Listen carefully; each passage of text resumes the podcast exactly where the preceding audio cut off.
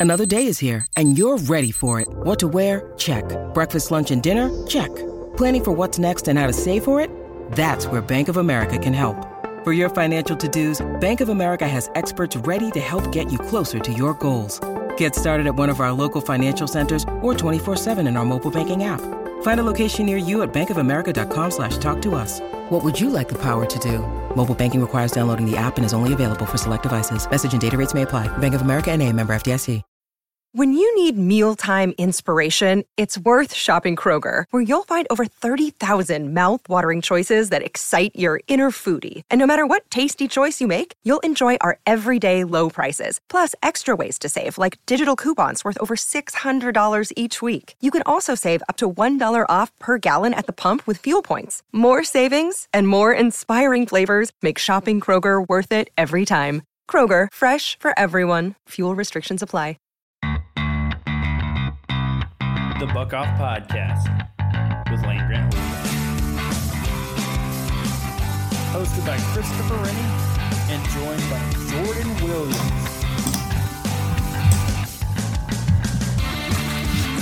Welcome in, everybody. This is your host, Christopher Rennie, bringing you another episode of the Buck Off Podcast. I'm here with Jordan Williams, as always and we're going to get into some self reflections, what's next for the Buckeyes. We're going to talk about this sort of national coaching carousel. We've got a few talking points there. Uh, we're going to hit on the college football playoff because I guess we have to a little bit just kind of give you guys some perspective on where Ohio State's at and what the remaining season will look like for everybody with the New Year's Six Bowls and everything and sort of those uh, talking points as well. Uh, but we're going to get into the coaching staff. We're going to get into some of the season takeaways that we have given that the regular season is over.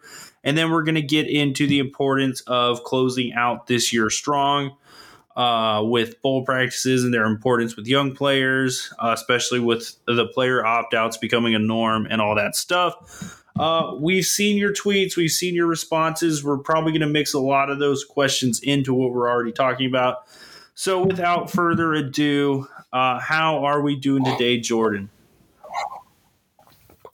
Um, I'm I'm all right. If I would stay off Twitter, uh, Twitter just keeps uh, making me angry for multiple for multiple different reasons. Honestly, I'm just having like I don't know. I just have this thing where it's just it's hard for me to ignore stupidity and it's really frustrating because like there are like very very clear and obvious things that are wrong with ohio state and then you have people tweeting from like a sense of know-it-all especially certain people who have like large followings and they're just entirely wrong. And it's like, come on, there are issues, but it's not that issue. Like, that is not the problem. It's just like, how have you been watching football for 10, 15, 20, 30, 40, 50, etc. years? And like, yeah, so I would be better if I stopped arguing with people on Twitter. But it's not even even entirely arguing. Like a lot of it is just like I love football and I want to like educate people but I just really shouldn't get over it. I should just like let people be dumb, and I'd probably be a lot yeah, better. I think uh, we're, we have been having a lot of fun on Twitter the last couple days. Uh, with the loss, uh, the fan base of North is very, feeling very uh, invincible right now, and I'm hoping that uh, their invincibility wears off soon because uh, next year is going to come, mm-hmm. and I don't think it's going to be very pleasant for them. And I think Ohio State's going to be back to where they belong. Uh, but it is going to start a lot with what the Buckeyes need to do here uh, coming up in this offseason. Uh, I think there's a lot of self reflection that's going to be needed, and I think there's going to be a lot of uh, conversations that need to be had for Ohio State to get back to prominence because now uh, we've been the hunted for uh, the last half decade. Now we're back to hunting, and I think that's a good place to be. Uh, so, getting into this show today, uh, Ohio State, we got to shout out the basketball Buckeyes. Make sure you guys listen to uh, the Bucketheads podcast. They're going to be doing all the detailing stuff before we start transitioning into mixing football and basketball. But we have to give a shout out to them. They beat the number one Duke Blue Devils Uh, they take on Penn State Saturday. Uh, did you watch that game, Jordan, uh, at all? No, I am a very, I think staunch is the right word. I'm very anti basketball during football season. Um, I, I've refused to watch it. Um, it's not even entirely that I refuse to watch it. I'm genuinely just not interested. Basketball is not on the same level as football with me, and it, it's it, it takes like an entire brain switch for me to like watch another sport during football season. And so like I know it's like there were no games on, and it's technically football season's over, championship week, whatever, whatever, whatever. Um, yeah, I just didn't. Also, it started at nine thirty, and I have a bedtime. And there's never a reason that a, te- a game with two East Coast teams should start at nine thirty. Yeah, I was thinking the same thing about the start time. Uh, this was a late game, but I, I, you know, I know a lot of people turned it off at halftime. I know the student section stayed the entire time, but for a pick me up after Ohio State got beat by that team up north, it was really nice to kind of get back into Ohio State's winning ways. Uh, overall, it was just a huge win for the Buckeyes. Uh, and I think it's exciting. I think with the tough stretch they've had of games, with kind of the buzzer beater against Florida after winning a game on a buzzer beater, you know, they've had a really tough opening schedule. Uh, it shows that this team does have an extremely high ceiling. Uh, so I think that should get Ohio State fans excited for the basketball season. It's going to be it's going to be a roller um, coaster. Um, we have breaking news on the podcast. That's not going to be breaking news when you listen on Friday, but um, Devin Brown, Buckeye. Devin Brown committed.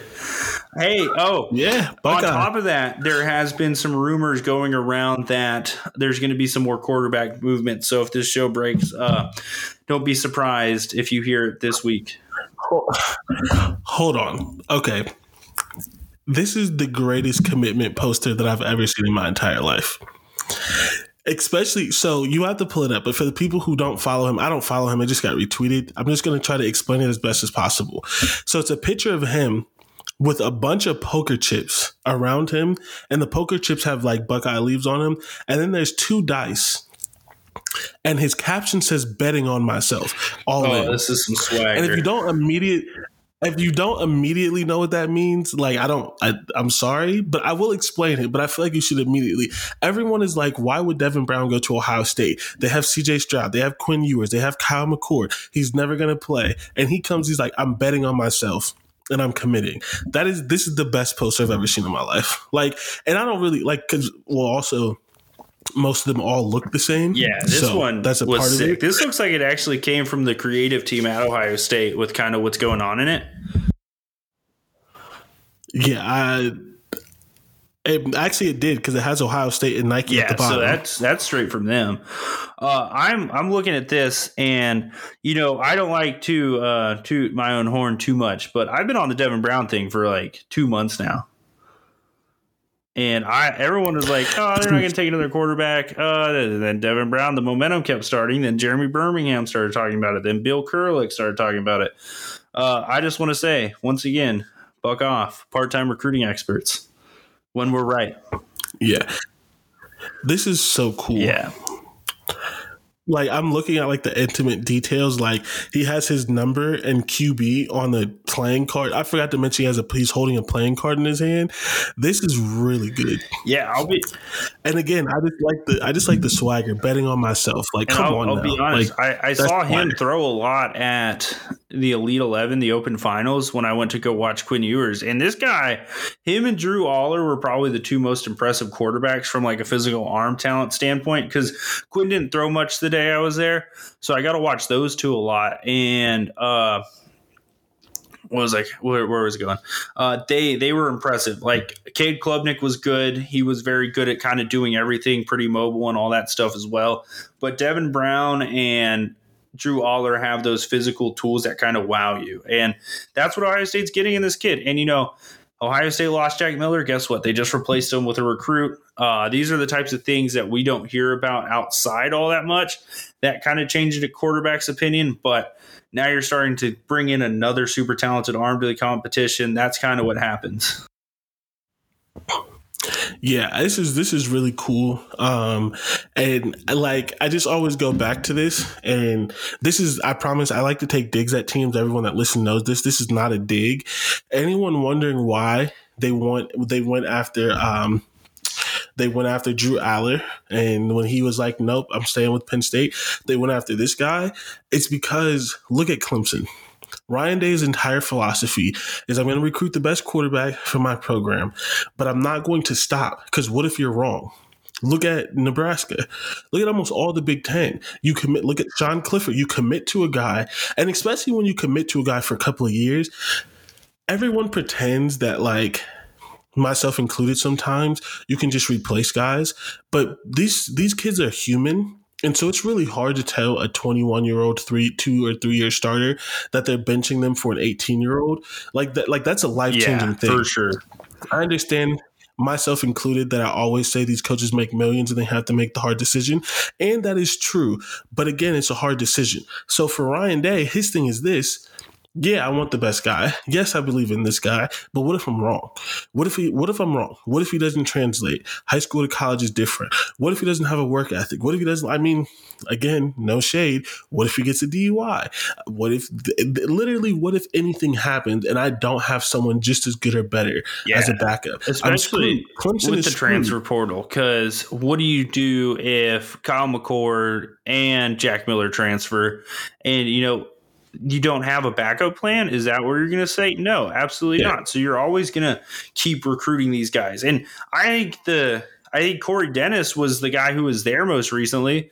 Uh, another win for him in this recruiting department. And I, I think everyone says, yeah, Ryan Day's recruiting these guys, but Corey Dennis is usually the primary recruiter with Day as a secondary pitchman. So a lot of credit has to go to him with how he's been doing. Yeah, and I honestly I could see that. I mean, young young guy played quarterback in college. Urban Meyer's, his his father in law. Like I I I think he's re- very relatable. Same with Brian Hartline. I mean, I, obviously he doesn't have the the cachet Hartline does with being an NFL guy and stuff like that. But Corey Dennis makes people listen, and it, it's easy easy to make people listen when you're recruiting them to Ohio State. I get it, but still, Yeah. um, but yeah, it's just like you have to do it. Back, just my last point on Clemson, their current quarterback's not and good, they only take one a and their freshman is probably not, and their freshman's probably not good either because he couldn't take over DJU's job. So they have to hope that this true freshman coming in is they're Cade getting Klubnik, Cade right. Yeah, they better hope that Cade Klubnik is really good. Otherwise, it's another down year until Cade is ready. And then what if Cade's I not good? Like it, good, you can you can go. I mean, I do too. I'm just saying, like they got lucky because they recruited once every two or three years, and they went from um, Deshaun Watson Lawrence. to Hunter to Trevor Lawrence, and it was smooth, perfect. Doesn't whatever. always happen. But it doesn't work like that, so Ryan Day got his guy in 2022. Um, he got his he got both his guys in 2022. Actually, one just reclassified, and he's gonna get his guy in 2023, and he's gonna get the the the the number one recruit in 2024. That's a quarterback, and he's gonna keep doing it for as long as he's Yeah, here. and before we get on to that stuff, I just kind of want to say, like, I, I, it goes back to Devin Brown betting on himself. These kids are hyper competitive. They don't look at another guy like Quinn Ewers just because he's got this thousand rating and think I can't beat this guy out. They don't think that. They don't think that. They're not like a lot of you guys who'd be like, I just want to take the best opportunity to start where I'm at. No, they're like, hey, I want to be the quarterback at Ohio State. I've been at camps with Quinn Ewers. I know where I'm at compared to him. I can beat out this guy. That's what they're thinking. They're like, and that's something that I, I don't think a lot of people understand. And if they don't, guess what? They get coached by Ryan Day for a couple of years and they transfer out and they're better off for it because they know what it's supposed to look and like. then and then they're Joe Burrow. Like, and my thing is like, and this is the one thing that I'll never, I want fans to understand. Fans love Quinn Ewers, cool, right? But for like a lot of people are like Jack, um, Jack Miller and Kyle McCord are transferring immediately after the season. But why? Like, like for Kyle McCord to transfer, that means he's afraid of Quinn Ewers, or he's admitting that Quinn is better. And why would Kyle think that? He's already the backup, which means he's next in line to be the starting quarterback. Quinn has to beat him out. So and Kyle, I think we talked about this in the offseason. I think he gave Stroud a better run for his money than you think he did. Um, but he did enough for Ryan Day not to call the competition early because it wasn't Jack Miller doing it, and you were Ewers wasn't there. So he's not going to transfer early because he's he doesn't think that Quinn is better than him. Quinn may be better, but he doesn't think that. So that's going to be a competition, and Devin Brown doesn't think that. And also, quarterbacks don't transfer as much as people think that they do like like quarter like quarterbacks are not freshman starters as much as people think they are, and they don't transfer as much as people think they are. There's just a few high level cases that everyone that everyone knows, and so they think that is the standard. Matt Corral is maybe the best quarterback in the draft right now. He didn't start as a freshman, like there's a, a it just doesn't Justin Fields didn't start as a freshman. Like there it, it's it doesn't happen as common as people think, but because there's a couple of big ones, there's your Trevor Lawrence's uh, and that kind of stuff. I think Joe Burrow's path is is the typical. You go to a program, you stay for somewhere between one and three years. Once you get your real opportunity, you either win the job, lose it, or transfer. And some people just never transfer. Like, um, what's uh um, what is Georgia's? What is Florida's quarterback who lost like three jobs and stayed? Him too, but the one that the one right now. Yeah, but Kyle Trask and, and Emory Jones, if everyone transferred, they would have transferred forever ago because they both were late starters. Same with Mac Jones, who is the I don't think he's going to be this long term, but as of today, he is the best rookie quarterback in the league. And he played one year as a senior because he didn't leave. Like, there are some quarterbacks who transfer, but not all of them. And so he bet on himself. McCord bet on himself. Quinn bet on himself because Quinn came into a crowded class. Jack bet on himself. Jack lost. He's going to go somewhere else. I vote UCLA. Stroud bet on himself and won. McCord Quinn and now Devin Brown are going to be here for one to three years, depending on their time, and maybe they transfer, maybe they don't. Yeah, and that's just the name of the game in today's world. Uh, so yeah, uh, I think that's exciting. I think that's something to get you guys excited for the future, but. We're not there yet. We're about to go back and take some more swings at what Ohio State did poorly this past season. Uh, so, with that, we're moving forward here into a little bit of reflection as a lot of teams do. I remember when I was a player that we'd always do exit interviews before we got a nice little break going into the off season. Uh, we're in exit interview season, and we're kind of going to do a little bit of an informal exit interview on kind of what we saw Saturday, what we saw throughout the year that Ohio State needs to focus on fixing. Then we're going to take a little bit of a look on a coaching staff. We're not going to give too many people we think will replace yet because I think we're going to save that for a little bit more. Uh, later but right now, season takeaways. Uh, what, what, what did we learn this year about this Ohio State team under Ryan Day about how they deal with adversity? Uh, you know, one thing I think we could both learn from the Michigan and Oregon losses is when they played a physical opponent, it really made Ohio State struggle.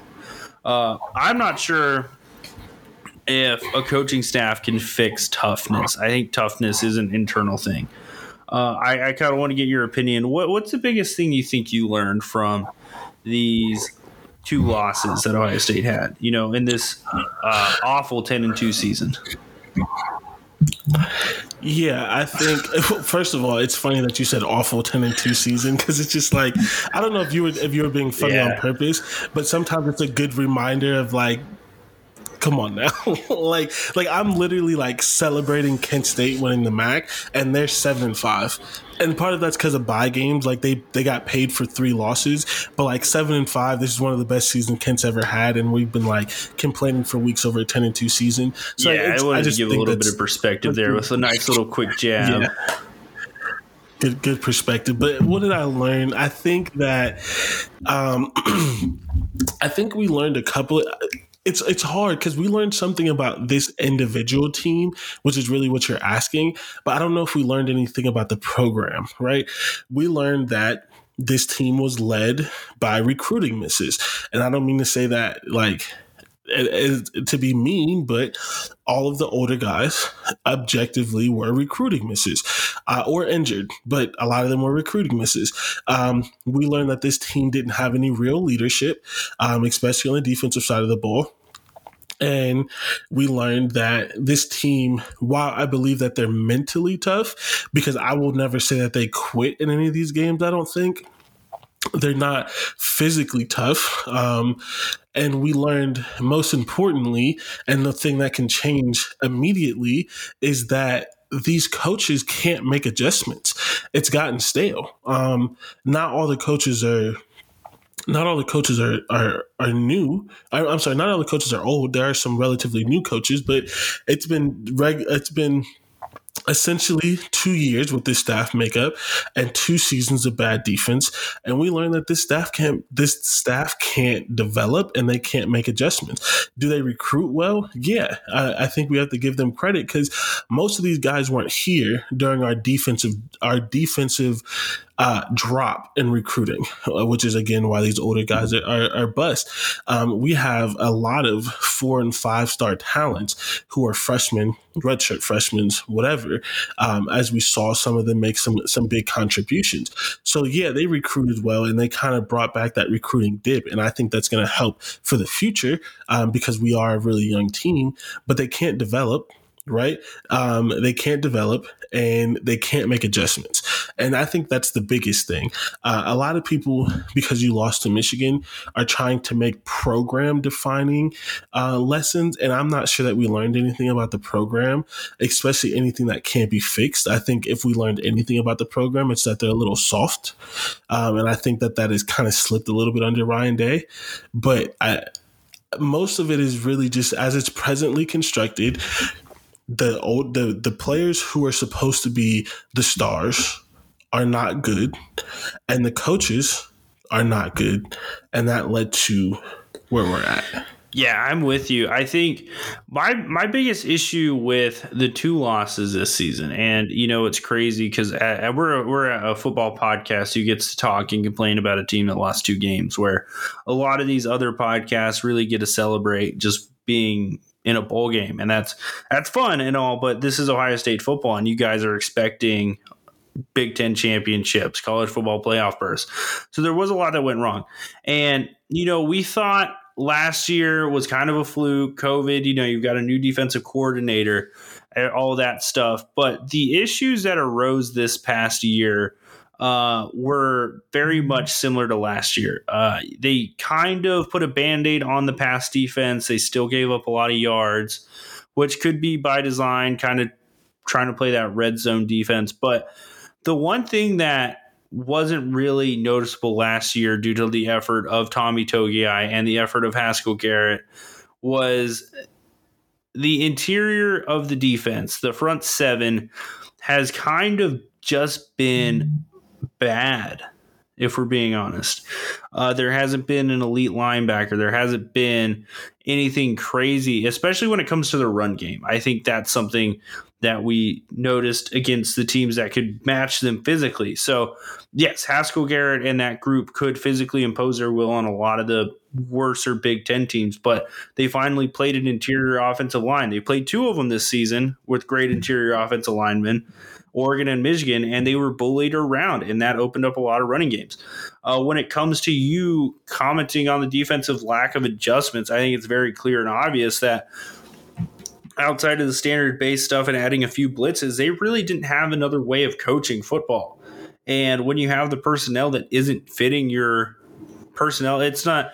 It's like you can't fit a square peg in a round hole, and that's what they were trying to do with this defense. Uh, last year, got a lot of those holes were covered up in the run game because you had a lot of experience at linebacker. What did Al Washington even really do last year with freaking Pete Werner and Tuf Borland, two guys who were multi-year starters? You know, uh, this year when we needed some real development, this group did not show up. It was not a strength of the team, and uh, at the end of the day, I think a lot of people are starting to question Al Washington. I think it's fair because there was nothing to show me this year that they improved in that way, especially when it mattered most. Yeah, a hundred percent. And they are questioning Al Washington largely because we got Al Washington when Marcus Freeman was still okay with being a linebackers coach. Like Marcus Freeman's rise has been like very, very quickly. And I know we'll get in him get into uh, talking about him a little bit more, but um, it's like Marcus Freeman was a good linebackers coach. There are other good linebackers coach, and honestly, they could have done what they did with Brian Hartline if someone showed interest and got an old Buckeye linebacker and not Marcus Freeman if they didn't want to go that route. Um, but they decided to steal Al Washington away from that team up north, and they made it into this really big deal. And like you said, he hasn't done anything. I, I think it's a really good point that you made that I didn't initially think about that. What did he do last year? Because the one thing we wanted him to do, which was not play Tuf Borland uh, as I'm much. I'm starting to realize Tuf Borland wasn't yeah. the problem. Well, uh, yeah, he. You're right. Tuf Borland wasn't the problem. How he was, was used problem. was the problem. Was the issue with the coaching staff? But the one thing that we asked is like, hey, play Tuf Borland a little bit less. Play some of these other linebackers a little bit more. I want to see some more Malik Harrison. I want to see some of this, some of that. He didn't do that. He didn't. And so it's like, okay, fine. Tuf Borland gets drafted high, highly to the new, uh, Pete New Orleans Buckeyes, and it's like, no, Pete Werner gets drafted highly to the New Orleans Buckeyes. People didn't like Pete Werner either, and he was actually a really good linebacker. He was a very complete linebacker, and so it's just like didn't do anything last year, like you said. Fine. So this year, a bunch of young guys, all the guys that everyone thought were good, and this is caution Quinn Ewers, the running backs, offensive linemen, all of this kind of stuff. Caution to fans be mindful of rooting for people just because of the recruiting rankings, because Dallas Gant, K'Vaughan Pope, all those guys that everyone wanted to see play, they get their chance and they're just yeah. not good. And part of that's from the coaching staff, part of that's from recruiting, whatever. So then you don't have them. They don't develop the guys that are there, that are good, that are talented. And so, yeah, like he needs to be one of the first coaches fired because he's doing one of the worst yeah, jobs. And, in my you know, you look at Teradja Mitchell, you look at K'Vaughan Pope, you look at Dallas Gant. All uh, two of those guys ended up in the portal. Um, that really made the linebacker depth thin.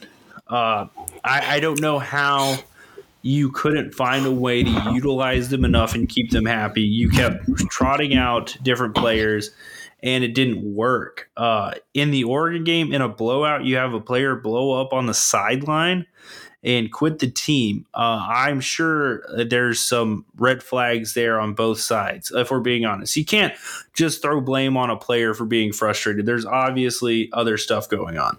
Uh, when you look at the defense, uh, it, it just got beat down in the game against Michigan. And I, I think, you know, everyone's like they didn't shift away from their 425. We can talk about that. But at the end of the day, what happened wasn't because of how the defense was aligned. It happened because the coaches were very vanilla. They believed that their talented players can do enough. And then Michigan knew exactly how Ohio State was going to line up, how they were going to, because guess what? They do the same things every time someone shifts, every time something changes. And they found ways to counterattack that. And that is not good defensive coaching. Uh, when you look at the other side, Michigan's defense dictated a lot of what Ohio State did. They forced them into making decisions with their pre snap identifiers. Ohio State's defense definitely did not do that. And that starts with defensive coaching. And there's a lot of defensive coaches out there who are really good at that. One just got hired at Virginia Tech. His name's Brent Pry, Penn State. They're not as talented defensively as Ohio State, but guess what? Year in and year out, you could expect the same Penn State defense. Right now, I don't even know what this Ohio State's defensive identity is besides getting physically beat down. And that is not what Ohio State fans want to hear.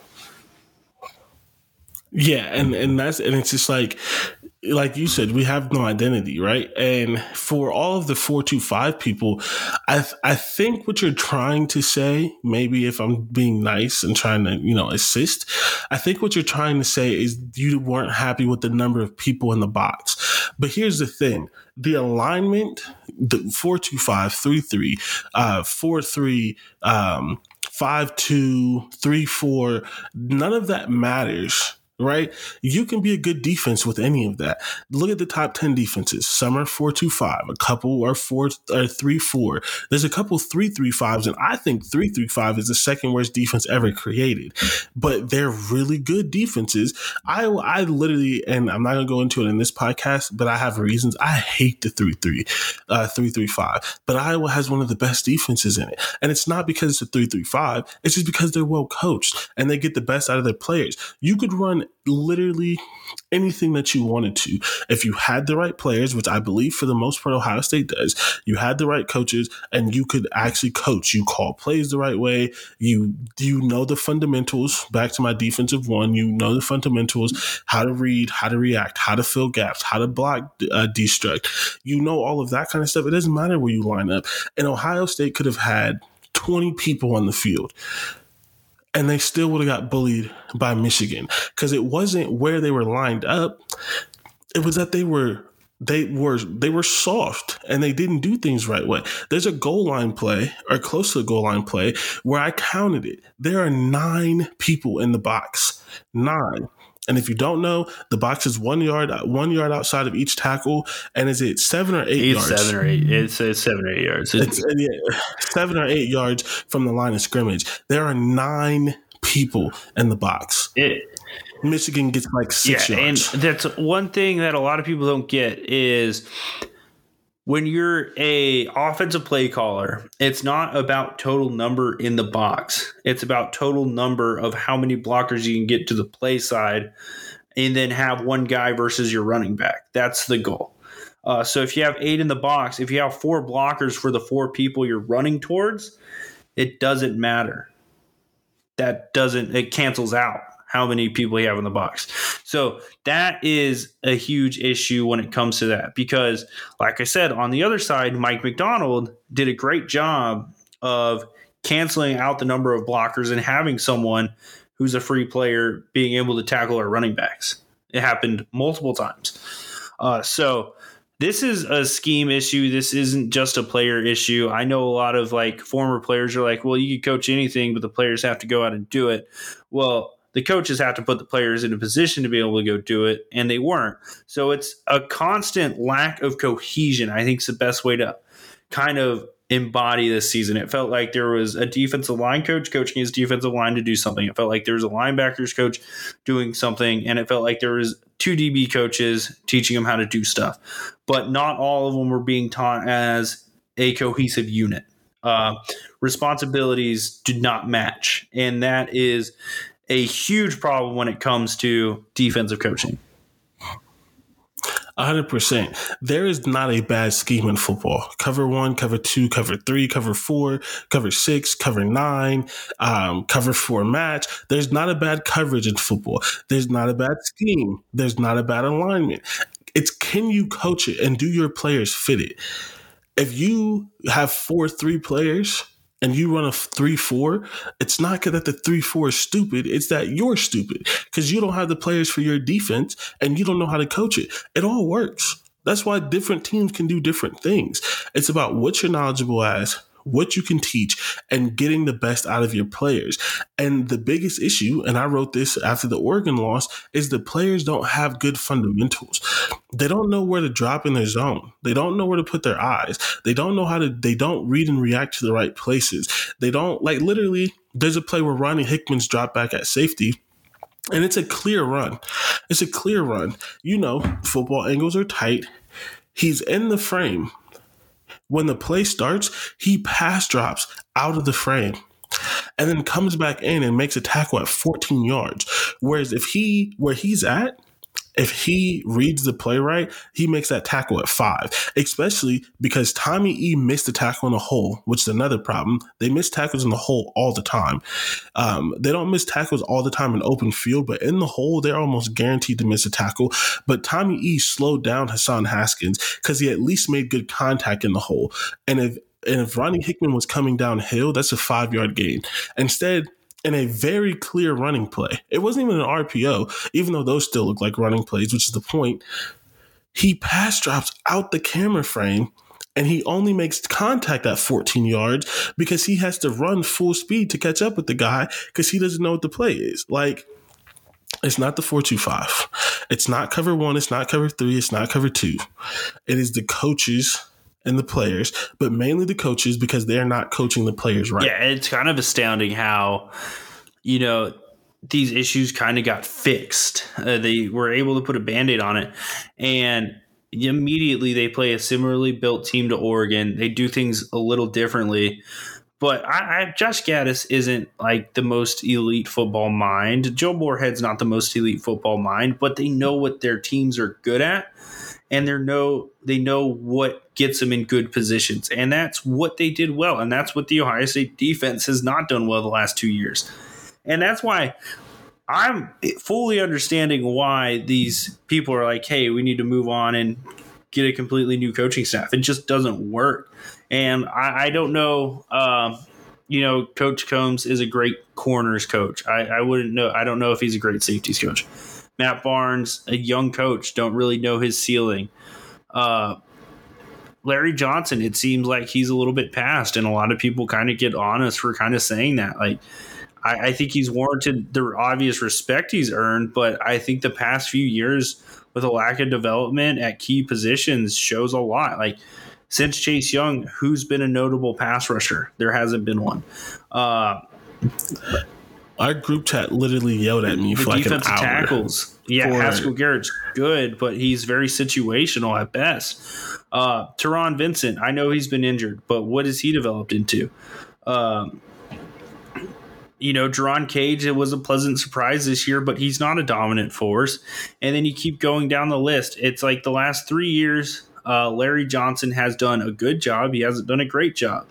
Uh, and then, so like we look at all four of the defensive coaches, and yeah, Matt Barnes kind of got thrusted into a tough position, you know, having to become a defensive play caller of a broken defense.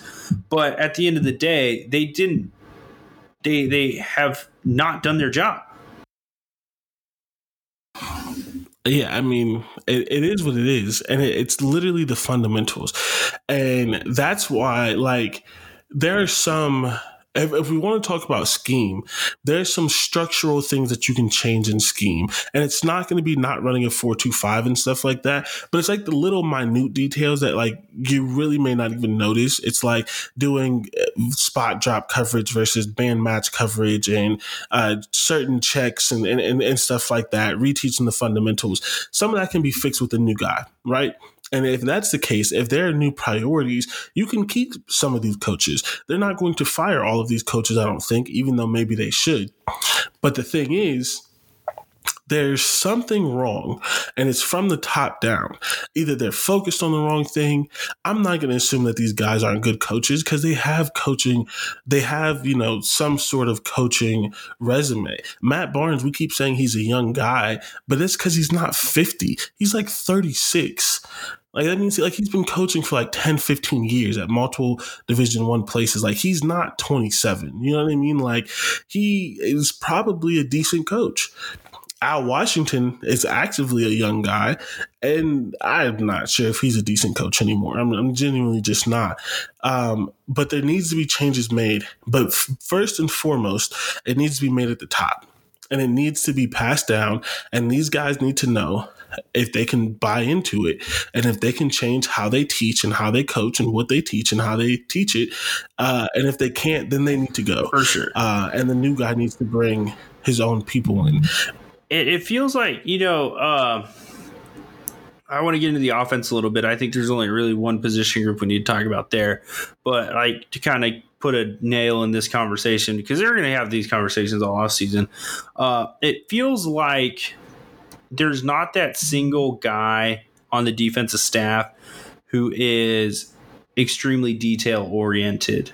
Uh, you know, Kerry Combs is known for saying he wasn't detail oriented. That is not something you want from a coordinator. Uh, as a head coach, you could kind of afford to like leave out little details because your coordinator is supposed to be the little detail guys. You know, when you're the CEO, you expect that. But when you're the defensive coordinator, if you're not picking up the little details, if because I know Al Washington is not picking up the little details, uh, Larry Johnson is way past the little details part of his career. Uh, Matt Barnes might be a little details X's and O's guy, but it just didn't feel like there was that guy on this staff, and that's extremely alarming. You want to know something? Cause I just had to pull this up because first of all, Al Washington's not a young guy either. He's 37. Um, do you know what position Al Washington played? No. He was a defensive tackle. And most of his, mo, listen to his coaching resume really quickly. 27, defensive line, 2000, 2007 defensive line, 2008 GA, 2009 through 10 D line, 2011 linebackers, 2012 D line and special teams, 13 through 15 running backs, 16 D line, 17 D line, 18 through present linebackers. And I understand that that's probably bad podcasting. Nobody heard all of those dates. What I wanted you to hear is how many times I said D line. Maybe he's not a good linebackers coach because he was never a linebacker. He was a defensive lineman. Maybe he was maybe he was a good defensive line coach. Michigan is the only big school that made him a linebackers coach. He was a linebackers coach for one year at Elon before Michigan made him a linebackers coach. And maybe and I, don't know, maybe I shouldn't say this because they just bullied us, but maybe we shouldn't be following in Michigan's path. How do you look at a coach? And I understand that some people believe that you could coach every position, and that's not entirely true. There's some flexibility, and the best coaches can coach multiple positions, but not everyone's the best coach. But he spent his, he played D line, not only D line, he played defensive tackle most of his career he was a D line coach. And then you give him linebackers, that's why he's not a good coach. I'm sorry. That's why he's not a good coach. And he's 37. If he was a good linebackers coach, he would have been a linebackers coach his entire career. He's been well, coaching like, why for 14 Why would he years. coach the linebackers if he was a former defensive lineman? Like like he's been coaching for since 2007. He's been coaching for 14 even years. a little bit more interesting that Larry Johnson and Al Washington have never been able to really see eye to eye on what they need from each other because they're both defensive linemen and they both have coached the front seven for as long as they have. So, like, I, there's a lot of continuity issues on the defense. It's just not good. It, yeah, it's, it's you take that, good. you take the detail orientedness out of it, and you get what we saw is losing for the same reason twice in the same year. You know, if Ohio State went and lost that game because like the defense, eh, like if it wasn't the, the exact same game happened twice and Ohio State lost them both the same exact way. And that yeah, I mean, and literally, Michigan said it when they talked about how they won. They didn't talk about Tulsa. They didn't talk about Minnesota. They didn't talk about any other games. They said we watched the Oregon game and we realized that they were soft and we could get outside, and that's what and we did. And it worked. I'm paraphrasing. That's, that's almost what exactly did. what Josh Gattis said on the radio. Uh, so if I can see it as a part-time sports person who writes a film review that I spend three or four hours doing. Uh, I'm sure the coaches who dedicate their lives to watching film can see it. And that's an issue. And the fact that it looked extremely eerily similar to the other loss this season says everything you need to know about the defensive coaching staff. And that's that's kind of it. And then uh, we're going to transition to offense because we're going to stay on this tough uh, tough course here. Uh, you know, we went in on the defense. I think the offensive line was a very big point of emphasis in the preseason. There was a lot of experience coming back, but I think a lot of the failures start there. Um, I'm looking at this, and I, I know Coach Stud had a back surgery during the season, so that's not good. Uh, he was definitely not giving his 100% to coaching the offensive line uh, or recruiting. And it's unfortunate in the cutthroat industry that is coaching, but health issues aside, that's a failure of a year. And I think when you look at what Michigan's D line was doing, Aidan mm-hmm. Hutchinson had 14 pressures. Uh, seventh year senior Daxton Hill was able to get involved in the run game. Uh, David Ojabo didn't do much, but he made a couple significant plays late. Uh, you know, Josh Ross, or what, not even Josh Ross, whatever his name is. It might be Josh Ross, doesn't matter. Um, didn't do any research. Uh, they were able to out physical the offensive line. And uh, when you talk about predictability in the run game, when you talk about all that stuff, uh, I, I kind of want to take it back to the olden days. You know, a lot of teams used to just run power and they ran power until you stopped it. You know, Ohio State is an inside zone, an outside zone, a mid zone, and a split zone team. They're a zone run team. There is not a lot of complexities you add to a zone run scheme, but you should be able to run it whenever you need to. And that was not the case this season. And that's a problem. Yeah, and there's just no like there's no creativity in the run game. We talked about this all season. And um I think it was the flipping the field guys. They talked about how it's almost like there's no intention with the run it's game. just either. there. It's almost like Ryan. He does just it 'cause he feels oh, like I haven't caught to." a run for a while. Yeah, like I haven't caught a run for a while, so I should do it instead of putting the run to make play action and putting the run to let the offensive line be physical and to do this and the, like there are a million reasons to run the ball in football, and it's like Ryan Day forgets about it. It's like, oh, I haven't run, and then he just calls inside Yeah. zone. And, and the interesting thing is, it's like it's okay to run inside zone a bunch of times, but uh, this came up, and some guy was charting the formations to uh, what Ohio State ran and when they didn't run. Uh, they lined up in shotgun and ran the ball once out of nine times. Uh, they lined up in pistol 38 times, and of 38 times they lined up in pistol, they ran the ball 38 times. Uh, guess who keyed in on those two insane giveaways? Michigan. So every single time Ohio State lined up in pistol, Michigan would load the box with seven guys, run a single high safety man to man coverage, and every time they lined up in the shotgun, they would run quarters and bracket the wide receivers. So when we talk about lack of creativity, I don't even think it starts with a run game. I think it starts with formational alignment. Every time a team lines up in pistol should not be a dead giveaway that they run the football. But guess what? The film, the data points say it is an obvious, absolutely obvious giveaway. So that's where it starts. I think the games where Ohio State had their best running performances, they mixed in formations, they mixed in and out motions, they did all this different variety of stuff, and they were still running split zone, but they would run split zone with uh, Jeremy Ruckert motioning into it. They would run uh, stretch, but with receivers motioning in and out of the formation. So when you're running a near side stretch, it doesn't change anything like that, but it does change when a team is so easily able to key in on it. And that's a huge problem moving forward. That I think Kevin Wilson, I think Ryan Day, and I don't think you can blame a young quarterback for it because CJ Stroud was making a lot of checks. I don't think you can blame young running backs for it because that's not the case. You can't blame an inexperienced O line for that when multiple of the guys are seniors. So, uh, or juniors. And that is just the truth. The offense did not do their job this year. And, you know, you could add more gap schemes and stuff. Uh, but I think at the end of the day, it all starts with alignment with those little things that aren't very noticeable in the moment. And coaches are paid a lot of money to notice that stuff. And the two teams that noticed it did very well.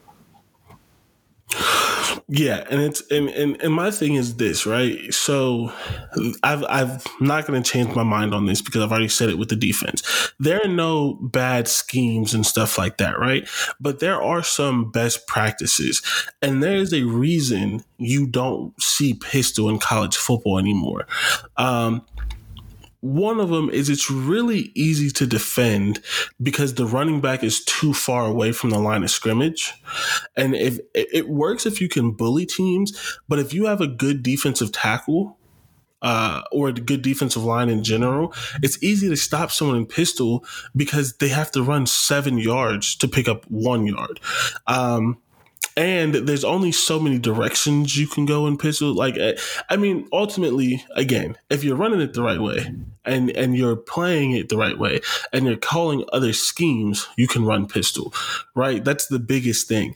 But there is a reason when you turn on the football on Saturday, there are like three teams in America running pistol, and Ohio State's one of them.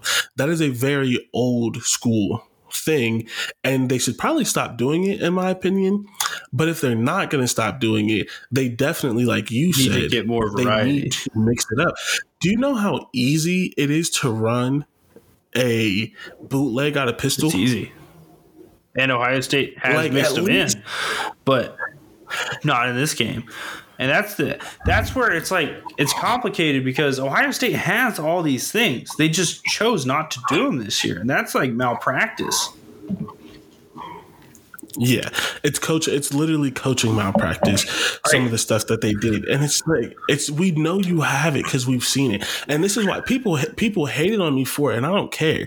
This is why I said that Ryan Day is the biggest bully in sports because if he's supposed to beat you or he has a lead, he it's the the most amazing play call. He's doing all this stuff. He's throwing for twenty five yards on fourth and one. Like he is in the zone. But if he is, if you punch him He in the mouth, vanilla, if you're his size he gets vanilla.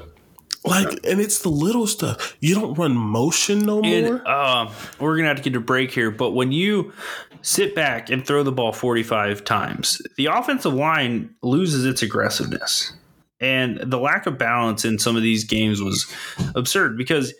Uh, they're like, yeah, we're gonna make CJ Stroud beat us, but we're also not gonna give up anything deep. So if they want to beat us by throwing it seven, eight yards, and we'll rally to the ball, uh, we're gonna do that, and it worked again, a second time.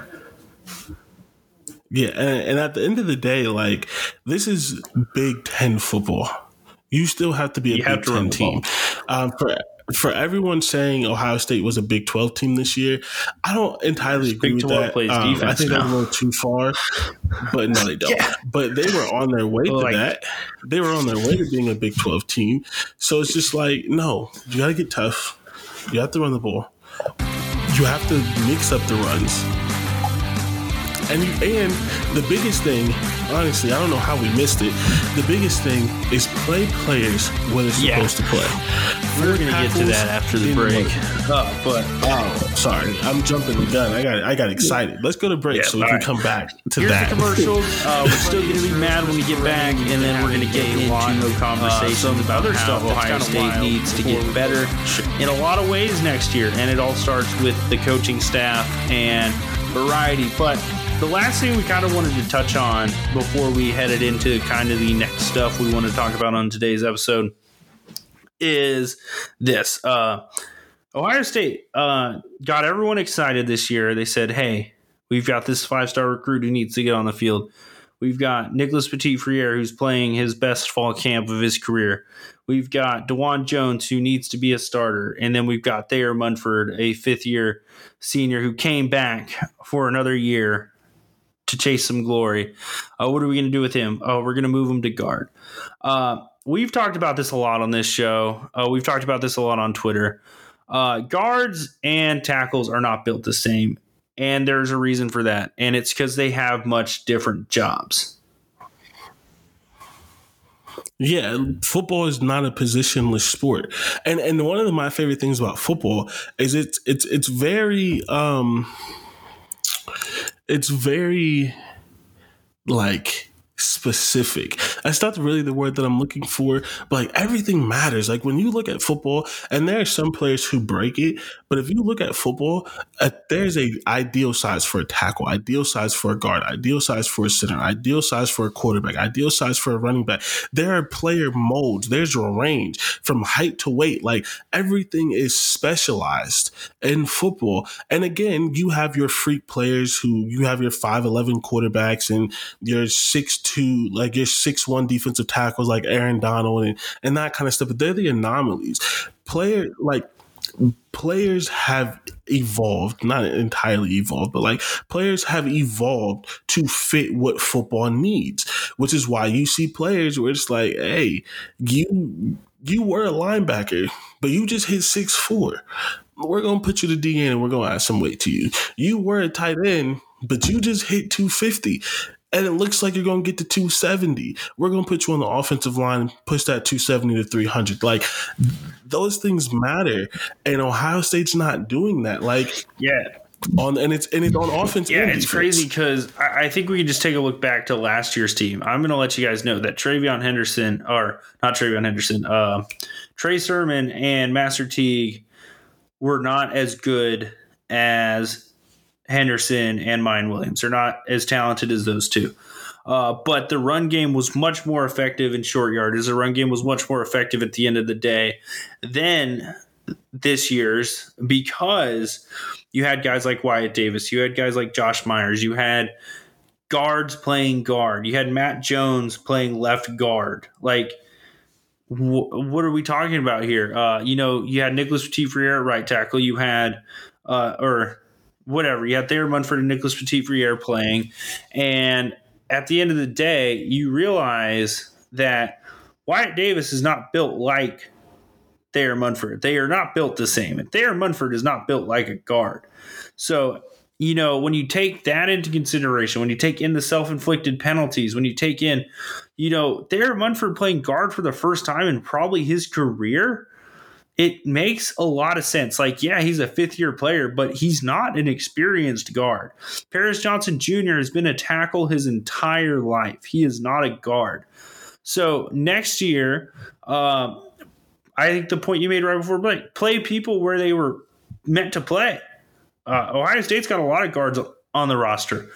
Uh, Harry Miller is going to be back, hopefully healthy. He's a guard. You're going to have Matt Jones back for another year. He's a guard. If you just put those two around, jo- uh, not Josh Myers, uh, Luke Wypler, you probably have a pretty elite offensive line. And it opens up a lot of run game stuff that probably just wasn't here uh, this year. And it's because they're physically different players.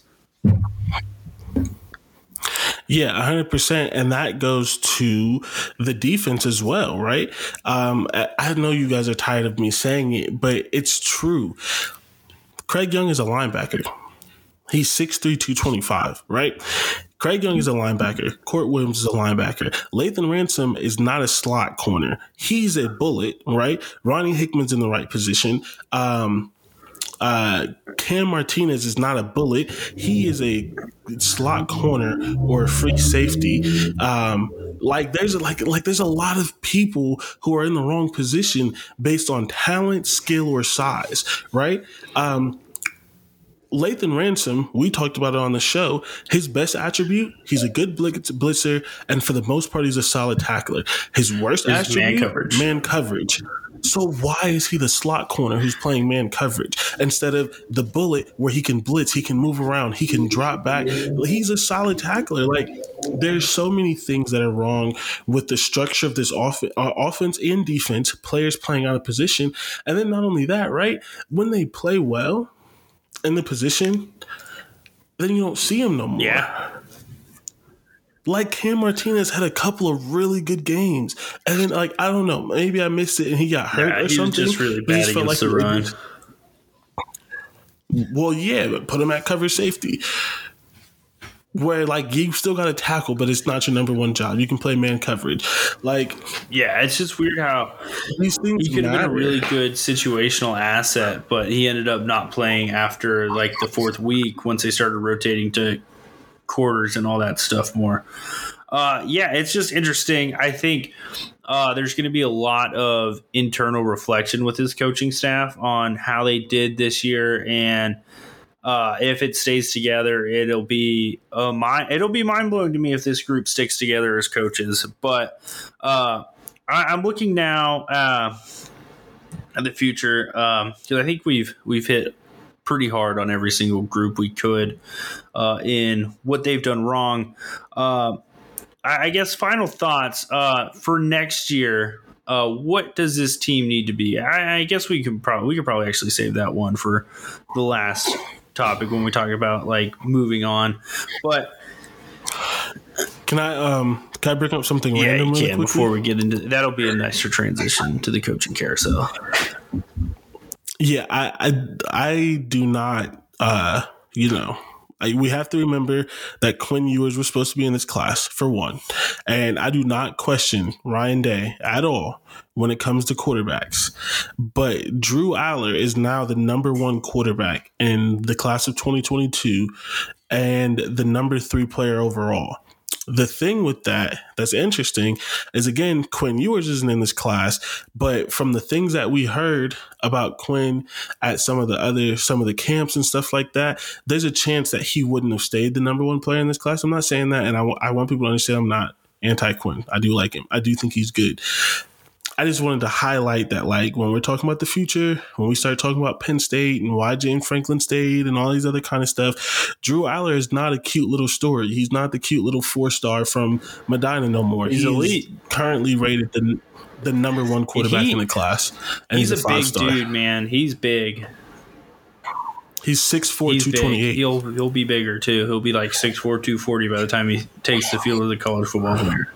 Uh, nah, they need to they need to keep him on yeah. nutrition. He does not need to be six. It's he not, does not need to not be his choice. It's where puberty's taking him. okay, he's built like fair. Will Levis, but, but yeah. he's got the ability to throw touch passes. Yeah, and and Devin Brown's number five, and again, I I know shade to Ryan Day because he knows what he's doing, and they got Quinn who was the number one. I just wanted to point out that like Drew Allar's not the cute little yeah number seven ranked four star. He's an Ohio kid. No, they think he's legit, and that's something we need to watch out because Penn State has never had a legit yeah, quarterback. Nothing so. uh, worse than a lover scorned because Ohio State tried to get him back in on Drew Allar once. Uh, Quinn reclassified, and he said no. So uh, he's going to be out with vengeance. Uh, you know, you got Michigan getting hot. So Ryan Day and this staff really need to get right uh, before next year comes around. But with that, uh, we are in a lot better of a situation and a lot better of a place than some national powers uh, over the last couple hours. Uh, you know, the coaching carousel's brought in some wild stuff, and I think we'll do a recap of like some of the bigger jobs once it's all said and done. Because there's still a lot of movement, there's still a lot of coaches moving around. So I'd be kind of jumping the gun to go and like kind of rate these hires and stuff. But looking at the two main ones, the two major ones, I think we could all agree are Brian Kelly and Lincoln Riley. Uh, I've got kind of a lot to say about this coach movement now, but I think it starts at the end of the day. Uh, this is something I've been kind of noticing the last couple years. Coaches are taking jobs at the end of the regular season immediately, and there's a big reason for that. And I think you know why, and I think the audience secretly knows why, and it's because early signing day is now in December you need time to finish up your class. So a lot of people got mad at Lincoln Riley for going to USC now, you know, go finish the bowl game, you know, whatever. It does it. He needs to get his players to USC. Uh, Brian Kelly needs to capitalize on his name going to LSU and get this LSU the best LSU class he can. Get these players in the building and say, "Hey, like we've got a plan for you." Uh, one of the biggest uh, I guess, side effects of early signing day moving up to December and being created is the fact that coaches need to leave earlier now. And this is going to be more commonplace in the future. Once the regular season ends, you've got to be on the lookout for coach movement. Yeah, I, I just want to say that it's been like this for years. Nobody cared because Lincoln Riley and Brian Kelly yeah, weren't leaving. Other coaches have so been doing this for like, a while. Is, yeah, it, this is how it always happens. It's just um, much I mean, rarer. Think about when two blue bloods do it to yeah. each other.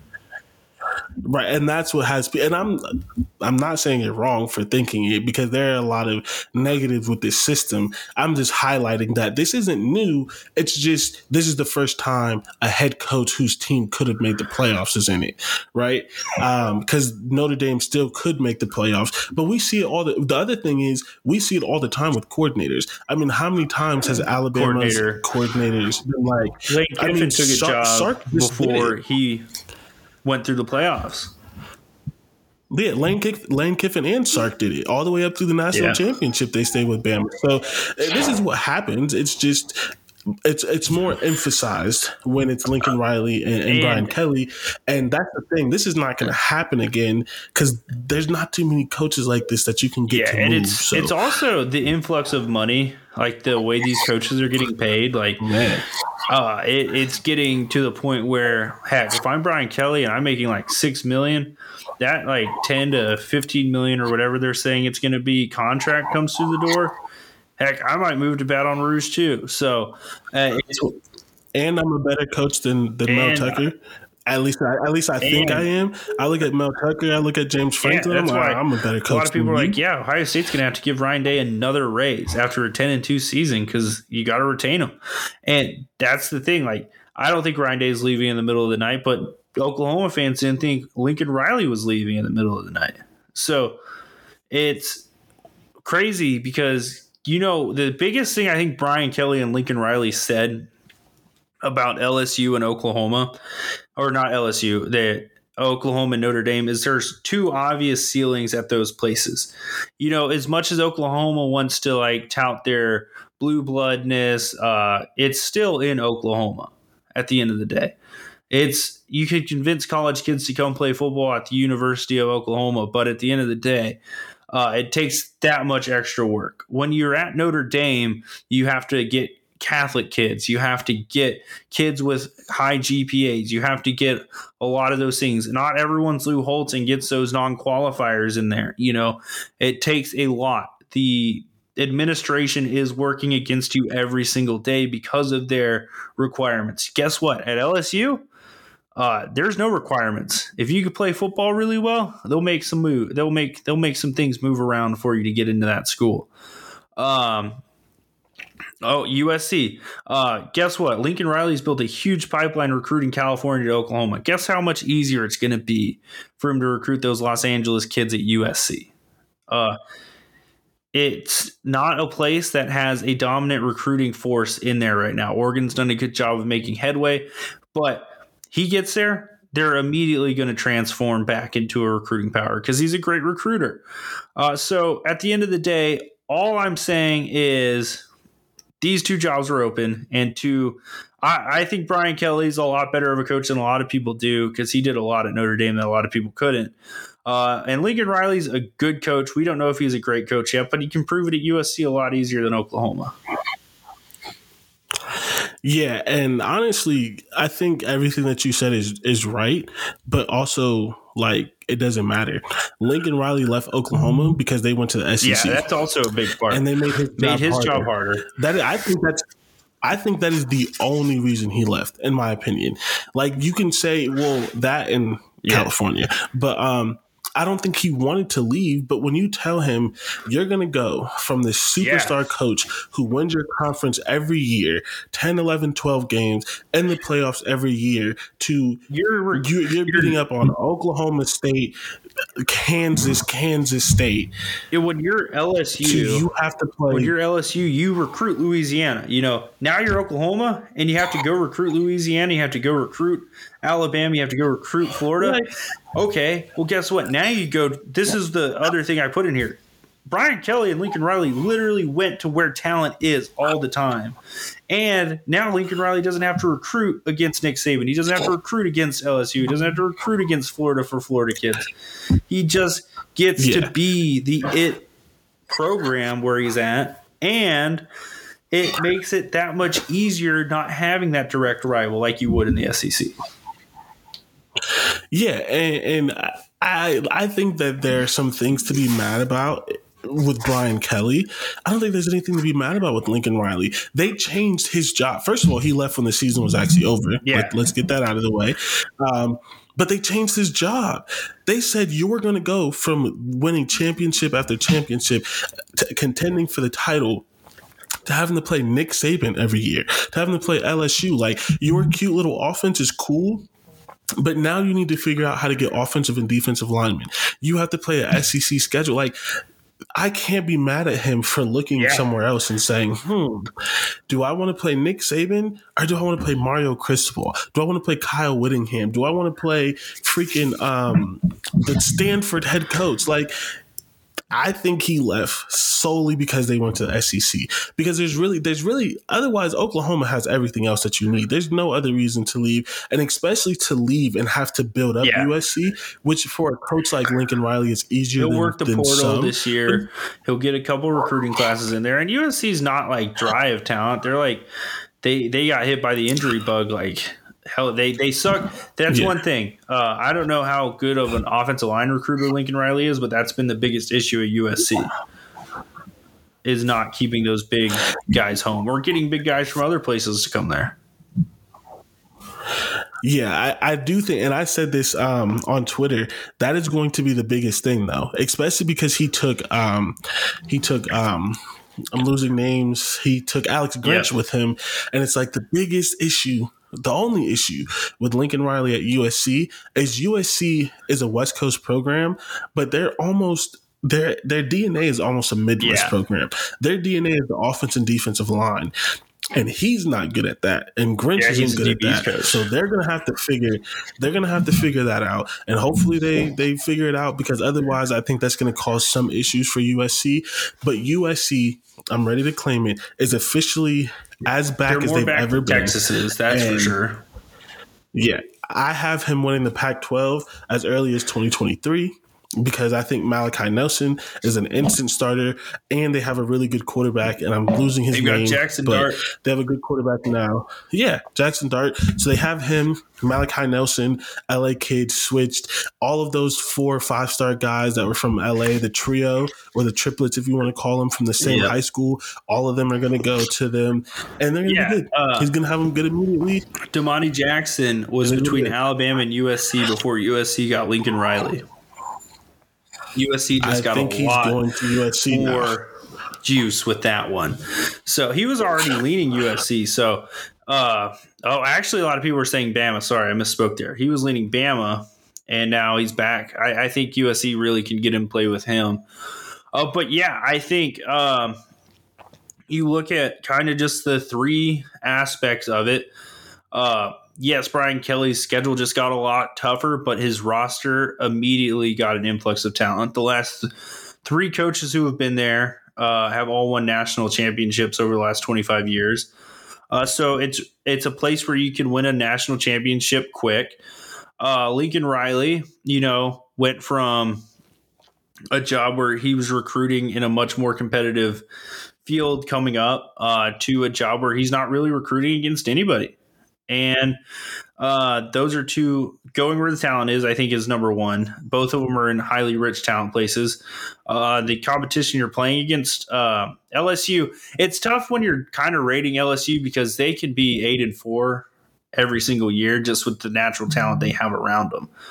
Uh, so you get a coach who's pretty good. So if he brings Tommy Rees with him and he brings Marcus Freeman, which I don't think is going to happen, uh, they could immediately go from average to national title contender.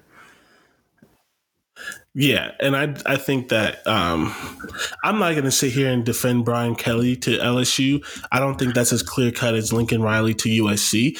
But ultimately, like if you look at it from the perspective of Brian Kelly's a bad guy, which a lot of people think he is. I don't know him well enough to say that, but like Yeah, that's what I've, that's what a lot of people like thought from he was a good guy before this. So Yeah. So if you if you look at him like he's a bad guy, it makes sense. And if you look at it purely from a coaching standpoint, purely coaching, LSU is the better job.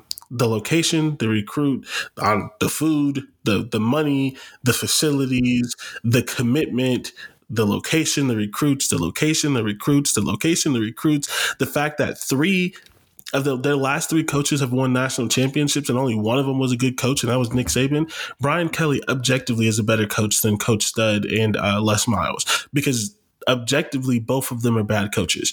Um, so Brian Kelly should win, and like nobody should, but he should win an, a, a, national championship Yeah. at LSU because I do think I he's a good coach, and everything is laid out for him. I don't think people realize how hard it is to coach at Notre Dame.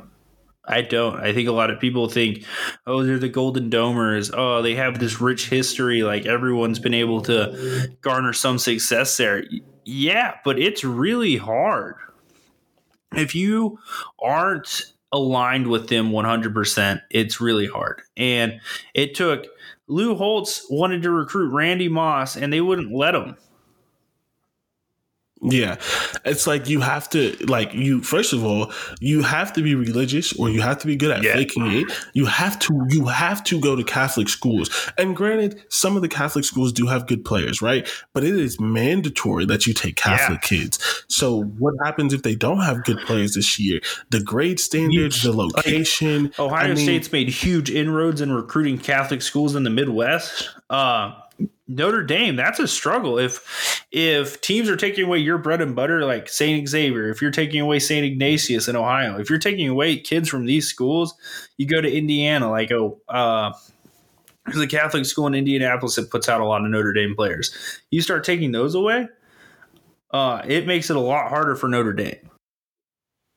Yeah, and and this is not a little thing, right? You take a, a, black kid from the South who is either not religious or he's Baptist, and you tell him, first of all, you have to come to Indiana. So you have to leave the heat, the sun, your family, right? You have to come to Indiana. It's going to be cold. It's going to be winter, right? But then on top of that, you're Baptist, you're Pentecostal, you're whatever. You have to go to mass because I'm pretty sure it's required yeah, because religious most schools. religious schools it is required. You have to go to mass. You have to take theology. You have to take religious courses. There are going to be a lot of kids who are going to say no to that. Whereas, like, because I could go to Ohio State, I could stay in Indiana and go to Indiana or Purdue and not have to do that. If you're a Southern Hmm. kid, you, It's you've got different. LSU, you got because Notre Dame does want to recruit at that profile. It's just a lot. Yeah. It's just an extra step of selling than LSU. Hey, what's your grades? Oh, you got a two point eight. All right, you're good to go. You got a 2.8 and run a All right, we got- 4.25. we got a All right, spot that for math you. That's the difference. And like we're And- joking, but it's really not a joke. And it's not impossible, but it's hard. And here's the thing there's a reason Notre Dame hasn't won a national championship in a while. And again, I understand, like, I say this all the time national championships aren't everything. Being the, being the head coach at Notre Dame is great, but Brian Kelly clearly wanted Yeah, to win a national championship, and he wasn't doing it. When you're it an Notre independent and not in a conference, uh, winning a national championship is everything. Yeah, and it's like, also it's like maybe I mean I'm, I'm just putting stuff out there, but like Notre Dame being an independent is stupid. At like this point, is. I don't care about the history. And 2021, about to be 2022, it is stupid and it's hurting that team because how many You more? could literally join a conference if they wanted to join the SC, ACC, and they could literally keep their TV contract. That's how TV contracts are working these days. yeah, and they really should be in the Big Ten. They'll never but, do that um, because they want to be isolated from the rest of their Midwest counterparts. yeah, I know, I know. They don't want to have to play. They don't want to have to get beat up on by Michigan Yeah. every year. But yeah, Um, I- in Ohio I think it's just interesting. I think we've seen a lot of jobs kind of get filled up. You know, Florida went with like the safe Southern hire. Um, what's his name? Billy Napier. Uh, I don't know if he's I- I think- safe. he's a really good I, I'm just saying, like, they went with the hot group of five name. You know, a lot of these were kind of normal. Washington went with another hot group of five name and Kalen DeBoer. So it's like, but these two stood out for a lot of reasons. But one more stands out to me because it directly affects Ohio State's competition. Uh, Brent Pry, the longtime Penn State defensive coordinator, finally found the job that's the right fit for him. And it's it's interesting because I think two longtime defensive coordinators at perennially good teams are finding jobs this year.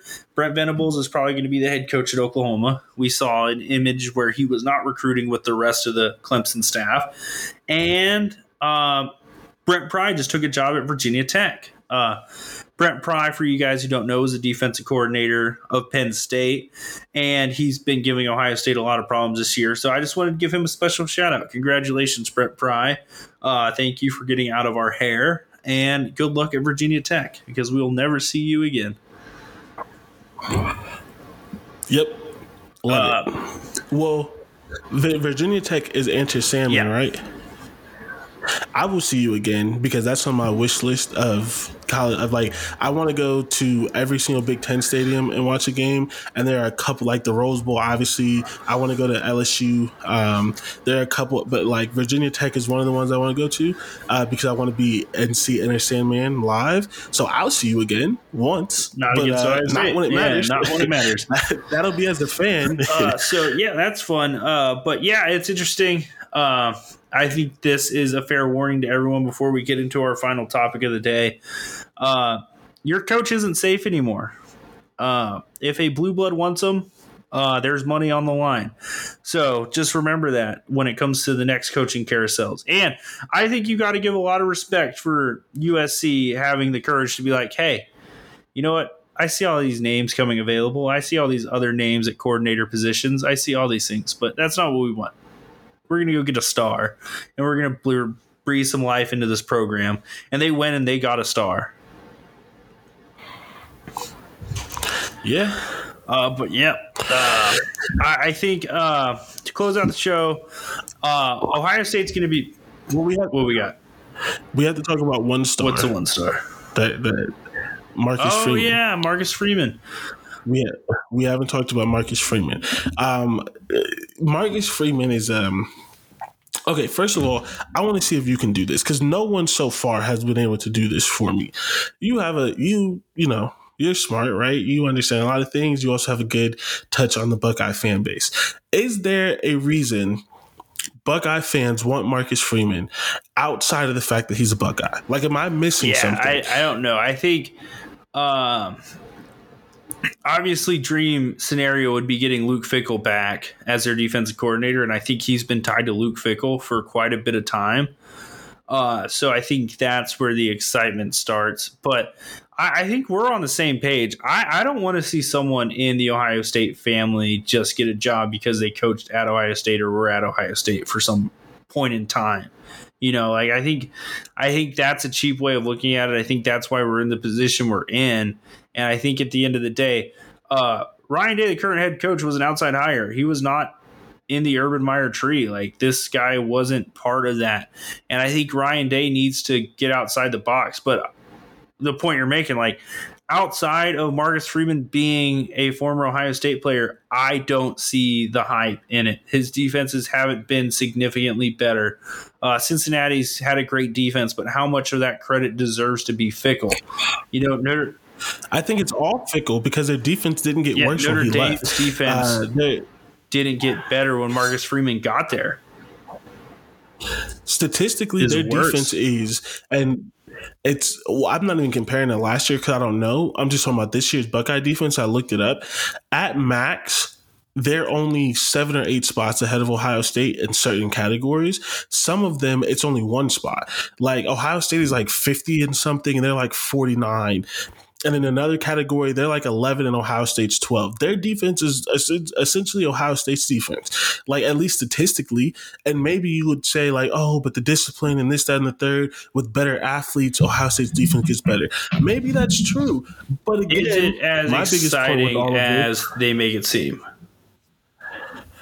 No, it's not as exciting, and I don't think it's as good. And my thing is this we are Ohio State. I said this before Oklahoma, and I said it before. I said it before USC, and I said it before LSU, and now I feel vindicated. You are Ohio State. You get to go to any coach in the country, except for three schools, and say my job is better than yours. It doesn't matter the position head coach, quarterback coach, running back, DC, linebacker. It doesn't matter the position. You can go to everywhere but Bama, Georgia, and that's probably it. And, and, and, Oklahoma, which is now USC on the offensive side, and say, my job is better than yours. If he went to Oklahoma State, who has a really good defense, and said, I like you, I want you, how much do you want? Here's a blank check. He's coming. He goes to Utah, says, I like you, I want you, here's a blank check. He's coming. He goes to Iowa. He goes to Iowa State. He goes to Houston. Any any of these other programs that have a good defense outside of Georgia, because Georgia's guy is not leaving for a head coach except for a head coaching job. They're going to say, okay. You telling me Oklahoma State's a better job than Ohio State? It's not. You know how many of these people in the NFL, like you know, that are position coaches, like Mike Macdonald was, can bring in that high level thinking from a youthful perspective. You know, like there's coaches out there um, that aren't named Marcus Freeman, and that's okay. Yeah, and this is not an anti-Marcus Freeman thing. It's just this, you know. I, I see a lot of people, and when I ask them why, they say, "Okay, but he's better than Barnes and Coombs." Yeah, That's it's fine. not hard to find someone better, better, than Barnes and Coombs. Best. Yeah, better is not best. We need so, best. We need program changing. We need structure changing. The one reason I would like to get Marcus Freeman as a defensive coordinator or co-defensive coordinator is because I think it would be great to have him back recruiting for Ohio State. That is the one. Now recruiting is it, Because but I think unfortunately, him recruiting could be absolutely absurd at Ohio State. honestly, I don't even care. I don't. I just don't want him recruiting Yeah, against if he Ohio goes State. somewhere that's, but I mean that's his thing. He's got Midwest ties, so he's always going to be finding his way into Columbus high schools, into Cleveland high schools. So Yeah. it's one of those things where it's like, damn, let's like I. That's where I'd get excited. I could get behind Marcus Freeman because this dude's recruiting at a, an Ohio State level at Notre Dame. So can you imagine? Yeah. And our defensive recruiting's taken a back seat, and we've gotten some defensive backs back in the mix, but and JTT and Jack Sawyer, but Marcus Freeman leading the way with however he's doing it at Notre Dame with half the requirements at Ohio State. Stupid. We're in business. Yeah, but also Marcus Freeman's just one of the just realistically, he's one of the hottest names out. He's, He's getting a head coaching job, and first of all, whether he deserves it, yeah, whether he deserves it or not, or he's going to be good there, the players Every love single him. player the players want him to be the coach at Notre Dame, and if he doesn't get that one, he was a front runner for Duke, so that's another one, and then. If he doesn't get that one, and Fickell takes over, He'll get he to can Cincinnati, and if he doesn't get that one, there's still other jobs open. Like he is going to be a head coach this year. I would be, I'd be shocked I- if he wasn't. don't see. And I'd I honestly, shocked. I honestly wouldn't be surprised if Notre Dame made him the head coach. I wouldn't. Honestly, I wouldn't. I don't know if Notre Dame wants to make him the head coach, but I think the players' voices speak loud enough. And supposedly, you know, you only know so much with reports and what's true and what's not. But supposedly, if he was the head coach, he would keep the offensive And coordinator yeah, so- and tools like Notre Dame and stuff like consistency. Yeah, and that's big time. Um, and I think Tommy Rees would stay with the much more cool-headed, composed Marcus Freeman over going and leaving with Brian Kelly. Plus, Tommy Rees played at Yeah. Notre Dame, so he get added emphasis to stay. And he's also up for the head coaching job, which is crazy enough because he's one of the rising stars in the sport. Uh, I think it's I think it's funny that just side note that uh, Brian Kelly's 0 for Yeah. 3 right now. Tony Alford, Marcus Marsh- told him yeah. no. Tony Alford and Tommy Rees all told him no. it's like you went to LSU, but nobody's coming with you. Before we close out the show with some positivity, we're going to talk about it more next week. But I just want to go on record here and say everyone in the world knows that it's Ohio State or Notre Dame for Luke Fickell. Okay. It's not your original thought, Bobby Carpenter. It's not your original thought. Austin Ward. Oh, I think uh, Luke Fickell's going to be in the mix at Notre Dame. No shit. That's all I have to say. like- Every single person's been saying like, that hmm. since he left Ohio State. His two jobs would be Notre Dame and Ohio State. He's Catholic. He might go to Notre Dame. Oh my God. It takes a real genius. I actually want to go to the first person uh, who had that thought and be like, we're giving you credit from here on out. I'm going to give him credit. The first person who had that thought.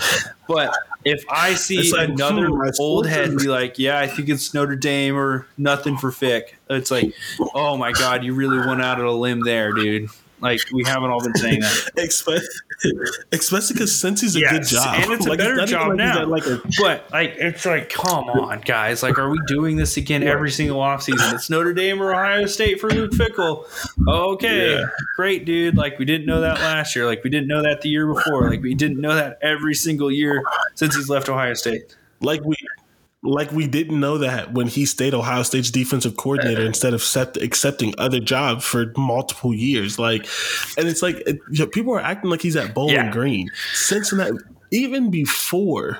Even before the Big 12, Cincinnati was a really good job. That's why a lot of big name coaches who are big name coaches now coach at Cincinnati.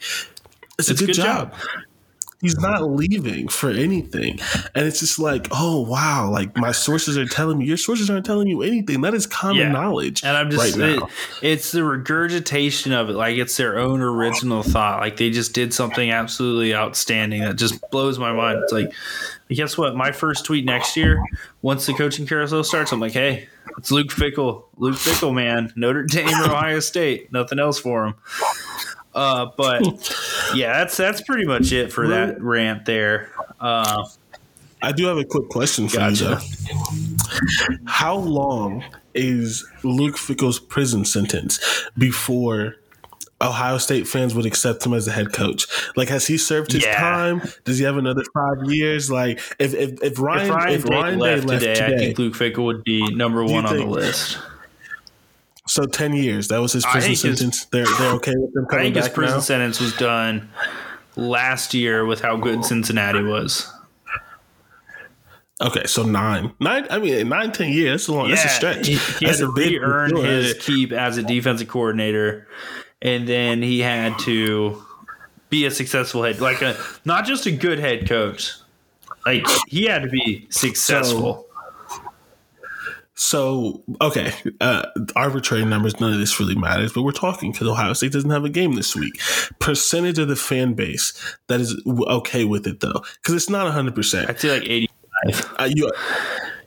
Oh, you're high. I don't know if I, am I, I think high. I think Fick's been forgiven. I think you still have that same salty Okay. bit of fans who wouldn't be happy. They can hire Nick Saban or like Bill Belichick. I'm not saying they'd be good at Ohio State given their ages, but like they could hire them and people would be like, "Oh yeah, we're just going to try to use Nick Saban to win a couple national championships. Way to be cheap here, Ohio State." Like you know, they always find like a way to complain, and like I don't know, Bill Belichick probably couldn't recruit, but uh, there's a reason he's the most successful coach in football. I think that would recruit itself. Uh, but you know what I'm saying? Like anyone would be unhappy. There's that sem- that ten percent of fans who are literally just you can never please them. Okay, And I think that's fair. I was just curious because, like, Maybe- I, I mean, Buckeye fans had out maybe for a while. 75 25 but i think he's proven he could re- recruit at cincinnati which isn't easy and he's gonna make a playoff more than likely Yeah. So we may be um breaking some more news that's not going to be breaking news by the time you listen to this. I don't know who this person is, so maybe I shouldn't say it. I also don't know how real on 3 is. I'm waiting to see if anyone else says it, but someone named Matt Zenitz, and I'm saying his name in case we're wrong. But someone named Matt Zenitz from On Three said sources are telling him that Marcus Freeman is expected to be the next coach at Notre Dame. oh yeah so then we're good to go uh, uh, Matt Zenitz is uh, he was a big hire for them. Oh, uh, so, so he's like Yeah, a he's been around the block then? a little bit. Uh, Okay. I'm I'm trying to quick scroll to see if anybody else, if I'm seeing it from the athletic or anything, yeah, anything so else. I, I haven't seen pretty it much yet, everything yeah, we just so. said about Marcus Freeman uh, doesn't matter anymore, uh, which is the best part about podcasting and sports during the coaching carousel. Uh, Well, it does matter because we said he's probably going to be Yeah, a Notre Dame we coach. were right. So when you guys go in the time machine and listen to that conversation, once again, Buck Off was right on it. If you guys were listening live, it would have been incredible, but you're not. So just remember, this was recorded at 8:07 p.m. when Matt Zenitz confirmed. Oh, uh, sources confirmed Yeah. Tommy Rees is expected to inform Notre Dame his intentions to stay with the Irish as an OC. So guess what?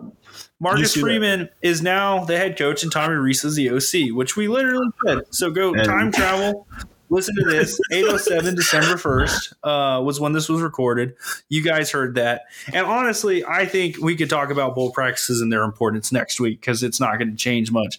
So, uh, any final thoughts for you, Jordan, on the carousel, on Ohio State football, what needs to come next before we close out the show?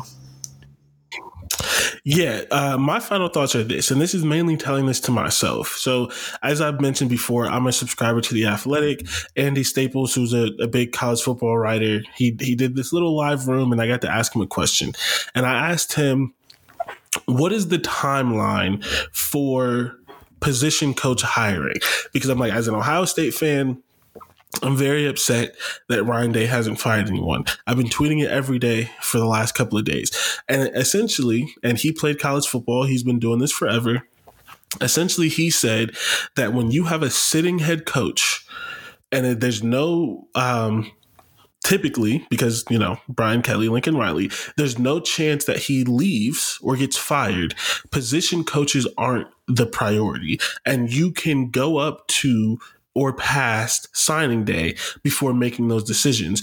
Uh, and especially when the coaching carousel is like this, you want to see who's out there, who gets fired, who gets left because other people get stats, uh, like gets coaching jobs, things like that. Like, for example, um, one of the names he said, because we need an offensive line coach, I asked him that, is Brian Bedenbaugh. I think that's how you say his name.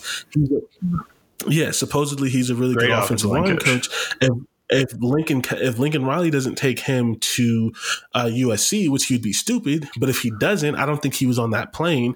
That's a guy that you could get, but you didn't know he was available until after the head coaching carousel. So I'm saying this to the fans who are like me, Fire who are upset that there aren't hires, uh, and also the Devin Brown thing. Like I still believe Ryan Day is going to make the changes, but I'm calming myself down because if him not firing the coaches right now allowed him to get Devin Brown, allowed them to get on the road and to kind of really focus on this recruiting and maybe get Hero Kanu and Caden Curry and Zion Branch and some of these other guys that we really need, then it was worth it. And so mainly talking to myself. Eh, like obviously, Andy Staples or no one person is gospel, but I do think that's sound advice from someone that played college football really been, in the SEC and has been, been a columnist for almost like three decades, two and a half decades now.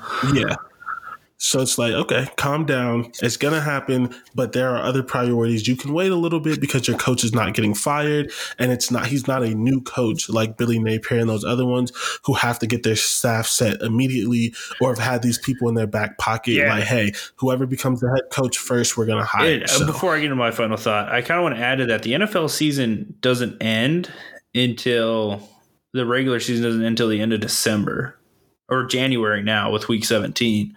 Uh, so you're not going to really be able to interview those guys until January, February at the latest, you know. So uh, that's also something to look at because Ryan Day, I, I know he still has friends in the NFL. He coached with like guys like Robert Saleh and other guys like that. So there's names on his list in his Rolodex that we're not even thinking about that kind of also kind of go into what you're saying won't be available until later. Yeah, yep, hundred percent. So that was largely for me, but maybe some fans feel the same way. It. I have one more. Yeah, I have one more thing that we didn't talk about, so I'm gonna let you go, and then I'm gonna have one more right, final yeah, thought. My final thought is uh, is this. Uh, so Ryan Day is going to have to look himself in the mirror here. And I think we are going to learn a lot about who he is this offseason. I think we learned a lot about who he is this past offseason with giving the defensive staff a second chance. Uh, I think he's feeling the pressure. I think he's feeling the heat. I think he knows that you can't just rest on your laurels in college football. And I think he's seeing this college football landscape around him.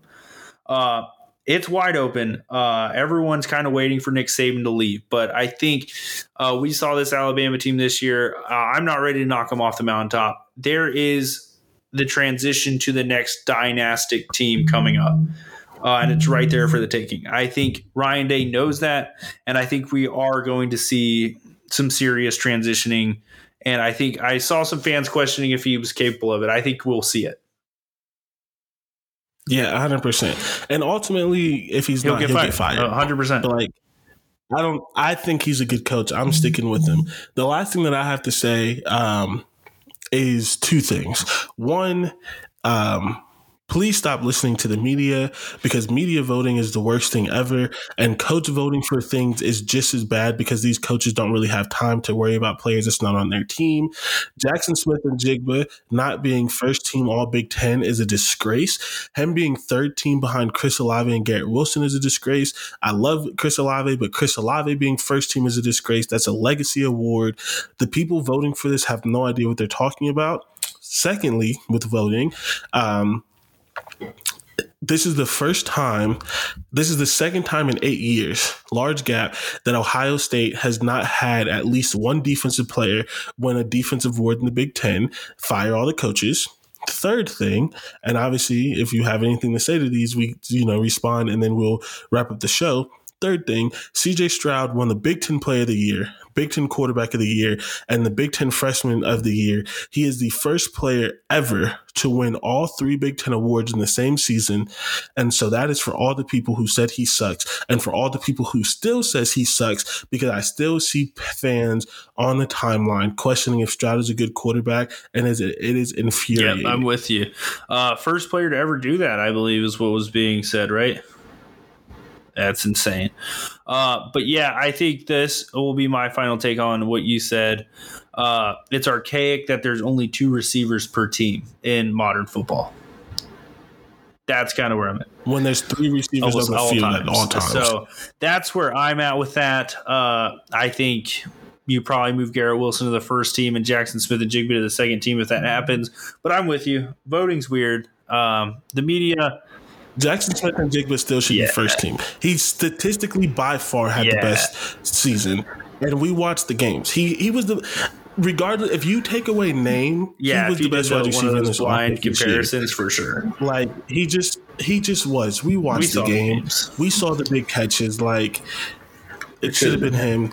There but to your point, there are two running backs, but there's only two wide receivers. It should be two running backs, four wide receivers yeah. at that point. Like, come on. Exactly. Now. So, yeah, that's how we're going to close out the show. Obviously, we still had a lot to get off our chest. We had a lot of fun to talk about today. Uh, you know, at the end of the day, yeah, screw Michigan. I hate them. Uh, I hate everyone involved with that program. Uh, and lastly, uh, yeah, we'll just go into where you can find us. So, Jordan, where can we find you on social media? Uh, you can find me on Twitter at JordanW330. You can find me. Um, I don't know where you can find me now that the season's over. You can find me here. You can find me on I 70. Uh, and I will still be writing at least one article a week. Uh, I don't know what it's going to be about, but it's going to come It'll out. So.